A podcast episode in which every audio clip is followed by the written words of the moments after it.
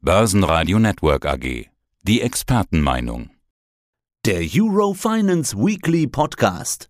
Ja, mein Name ist Andreas Scholz vom Finanzplatz äh, Frankfurt und ich freue mich auf unseren Finanzplatz-Talk mit, wie immer, geldpolitischem Schwerpunkt. Die Konjunkturdaten rücken jetzt wieder mehr in den Fokus. Hauptimpuls für die Märkte, vor allen Dingen natürlich, wenn es Inflationsdaten gibt. Man liest und hört seit gestern Nachmittag immer wieder vom Inflationsschocker aus den USA. 7,5 Prozent Inflation im Januar, mehr als erwartet. Und mal ganz ehrlich, 7,5 Prozent sind beim besten Willen nicht nahe 2 Prozent, was ja eigentlich angepeilt ist. Ist das denn der zitierte Schocker?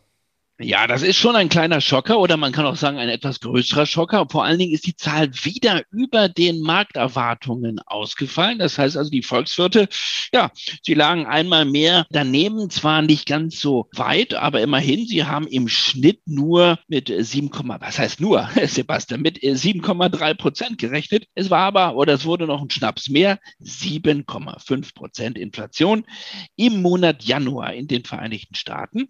Das ist der höchste Stand, der höchste Stand an Preissteigerung, an Inflation seit 40 Jahren in den USA. Also da müssen wir ganz, ganz weit zurückliegen. Und zum fünften Mal in sechs Monaten, in den letzten sechs Monaten, lag die Inflation höher als von den Volkswirten erwartet. Schauen wir mal auf die Kerninflation. Also rechnen wir die volatilen Komponenten raus. Wird ja gerade sehr viel diskutiert über Ölpreis und Co., über den Energieeffekt. Auch die Präsidentin der EZB sprach ja davon, dass mindestens 50 Prozent der Inflation energiegeladen sind. Aber wenn wir das alles rausrechnen, bereinigen und nur auf die Kerninflation schauen, dann stieg die auch auf immerhin 6 Prozent. Auch hier eine 6 vor dem Komma in den Vereinigten Staaten. Und was auch auffällt, Sebastian, wir sehen in der Breite Preissteigerungen, also in verschiedenen Bereichen, Nahrungsmittel, Energie, Wohnen in den Vereinigten Staaten. Also der Preisdruck ist in der Breite sehr, sehr hoch. Und jetzt geht sie natürlich wieder los, die Diskussion über, äh, was macht die FED aus dieser Zahl, aus diesen 7,5 Prozent für den Monat Januar. Der zweite Blick bei sowas geht dann immer auf die Währungen. Die reagieren ja auch fleißig. Hin und her muss man ja fast sagen. Wir hatten erst den Dollar, der angesprungen ist, dann hatten wir den Euro, der angesprungen ist, als plötzlich auch Zinsangst in Europa aufkam. Was macht der US-Dollar jetzt aus so einer Zahl und ist eine hohe Inflation eigentlich jetzt gut oder schlecht für den Dollar?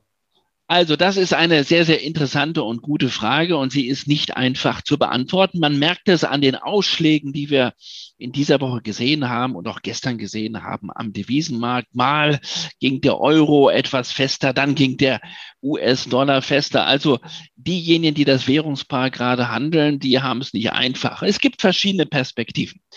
Einerseits äh, kann man natürlich sagen, siebeneinhalb Prozent, das ist, wie gesagt, ein Schocker, einmal mehr. Es zeigt, wir sind deutlich über dem Zielwert der FED von zwei Prozent. Und das bedeutet, die FED muss reagieren, sie wird reagieren, sie wird die Zinsen zügig anheben, sie wird damit im März starten. Jetzt ist die große Frage, vielleicht beginnt sie sogar mit einem großen Zinsschritt im März, also nicht nur mit 25 Basispunkten, sondern sogar mit 50 Basispunkten. Steigende Zinsen, das kennen wir aus den ökonomischen Lehrbüchern. Steigende Zinsen machen eine Währung attraktiver, weil man ja mehr Geld bekommt, wenn man in der Währung sein Geld anlegt. Also das ist erstmal grundsätzlich von der Theorie her positiv für eine Währung. Wenn der Grund allerdings eine zu hohe Inflation ist, kann das wiederum im zweiten Eindruck, auf den zweiten Blick wiederum negativ sein. Weil eine Inflation heißt ja Geldentwertung und schwächt eine Währung, zumindest in so long run, also langfristig, hätten wir genau den gegengesetzten Effekt. Jetzt wird es noch komplizierter wenn die Fed jetzt sehr zügig die Zinsen anziehen sollte, um gegen diese Inflation zu arbeiten, geht sie das Risiko ein, das potenzielle Risiko ein, die Wirtschaft abzukühlen, abzuwürgen möglicherweise auch. Das wäre wiederum auch negativ für die Währung. Also wir haben hier verschiedene Effekte, äh, die sich zum Teil übereinander lagern. Und dann müssen wir immer noch schauen, was macht denn die EZB auf der anderen Seite des Atlantiks? Und das macht es im Moment so schwierig, das Währungspaar Euro-Dollar zu handeln. Hm, aber bleiben wir mal bei der FED. Es werden jetzt ja überall Forderungen laut, die hört man ganz deutlich, dass schneller und höher die Zinsen angehoben werden sollen und im Prinzip auch so zeitnah wie möglich gehandelt werden muss. Man sieht ja, dass die FED wirklich unter Druck gerät, die Inflation steigt und steigt. Wir kennen die Pläne ja nicht genau. Das ist ja auch das, was so ein bisschen tricky war beim letzten Mal. Wird sich die Linie der Fed ändern? Wie siehst du es? Also ich glaube, sie wird eher noch mal etwas stärker anziehen. Es gibt ja zwei Punkte, auf die wir schauen. Einmal ist es sozusagen die Geschwindigkeit der Zinsanhebungen und es ist das Ausmaß der Zinsanhebungen. Ich glaube, beide Seiten äh, sind eher nach diesen Zahlen, die wir jetzt bekommen haben, bieten eher ein gewisses Potenzial nach oben. Das heißt also, ich rechne eher damit, dass sich die Geschwindigkeit ein bisschen erhöhen wird. Die Fed wird nicht nur Trippelschritte gehen. Zumindest nicht, wenn die Inflation so hartnäckig deutlich über zwei Prozent bleibt. Trippelschritte bedeutet auf jeder Sitzung 25 Basispunkte und dann so kleine Treppchen nach oben. Geschwindigkeit, höhere Geschwindigkeit könnte bedeuten, dass sie gerade zum Auftakt im März, und das wäre so mein Szenario, gleich einen großen Satz macht, mit 50 Basispunkten startet und dann erstmal abwartet, aber von Sitzung zu Sitzung immer weiter den Zins anhebt. Das ist im Endeffekt jetzt auch schon fast in den Märkten eingepreist. Das andere Thema ist das Ausmaß, bis wohin geht diese Treppe. Und da sagen viele, die muss am Ende des Jahres nicht beendet sein. Es kann dann weiter nach oben gehen. Also sollte die Inflation sich wirklich hartnäckig oben zeigen, über das Frühjahr hinaus, dann werden wir eine lange Treppe sehen an Zinsanhebungen und einen ersten großen Treppenabsatz mit 50 Basispunkten zum Start zur EZB. Du hast ja gerade schon angesprochen, auch die EZB ist inzwischen unter Druck. Wir haben plötzlich Zinsangst in Europa gehabt, aber wir haben noch gar keine klare Linie bzw. allzu klare Aussagen. Deshalb lächzt der Markt ja da wirklich nach Info, die interpretiert werden darf. Äh, der Chefvolkswirt und der Vizepräsident haben sich jetzt geäußert. Da haben wir also diese Info. Was haben die denn gesagt? Ja, jetzt auch die Präsidentin äh, hat gerade ein Interview gegeben hier dem Redaktionsnetzwerk Deutschland. Also man sieht, Kommunikation ist absolut wichtig. Und man hat den Eindruck, wir haben ja am letzten Freitag über die EZB-Entscheidung gesprochen, dass äh, die EZB versucht, die Markterwartung wieder so ein bisschen einzuköchern. Ich will sagen, wir haben nach der EZB-Sitzung am letzten Donnerstag im Markt, äh, Sebastian, die mehrheitliche Meinung schon fast gehabt, es geht los mit Zinsanhebungen und es wird möglicherweise möglicherweise in diesem Jahr nicht nur einen Schritt geben, sondern zwei. Der Markt hat jetzt schon fast eingepreist zwei Zinsschritte. Einen im September, einen im Dezember. Und ich habe das Gefühl, den Tauben im EZB-Tower ist das schon wieder viel zu viel, was der Markt jetzt erwartet von der EZB. Und sie versuchen, diese Markterwartungen wieder ein bisschen zurückzuholen. Und äh, in diese Richtung arbeiten jetzt gerade kommunikativ der Chefvolkswirt Philipp Lane, aber auch der Vizepräsident, jetzt sogar auch die Präsidentin, nämlich mit den Worten, Moment mal, wir haben unsere, ja, dieses Transitorische, von dem die EZB ausgeht, dieses Vorübergehende, das haben wir nicht äh, ausgesetzt. Wir gehen weiter davon aus, die Inflation wird auf diesem Niveau nicht bleiben, sie wird zurückkommen. Und es gilt auch das Argument, das hat die Präsidentin jetzt heute noch mal in einem großen Interview gesagt, sie warnt eher vor den negativen Effekten, wenn man zu schnell und zu früh jetzt reagieren würde auf der Zinsseite. Und sie sagen auch, wir haben das alles im Blick. Wir werden aber erstmal das Ankaufprogramm runterfahren müssen, also Stichwort Tapering, und erwartet, und das ist jetzt die Botschaft der Tauben im Markt, erwartet nicht zu früh eine Reaktion von uns. Wir haben die Nerven noch längst nicht verloren. Wir lassen uns jetzt nicht hetzen. Wir warten erstmal zu. Wir warten auf den März. Also es ist sehr auffällig, wie man im Moment kommunikativ schon wieder versucht, dagegen zu steuern. Sehr, sehr interessant. Ist ja vielleicht auch ganz klug, sich noch nicht alle Karten auf den Tisch zu legen ja, oder in die genau. Karten schauen zu lassen, weil dieses Transitorische, was du gerade angesprochen hast, dieses Transitory, da hat man ja gängigerweise in den letzten Monaten immer gesagt, dieser Begriff wurde jetzt gestrichen. Mir hat kürzlich ein Interviewpartner gesagt, stimmt überhaupt nicht, die sagen den Begriff vielleicht nicht mehr, aber er klingt aus jeder Zeile raus. Wirst du das auch so sagen? Ja, ja, absolut. Das ist nämlich der, der Punkt. Viele Beobachter haben am letzten Freitag geschrieben, heute vor einer Woche, das sogenannte Team Transitory hätte sich aufgelöst bei der EZB.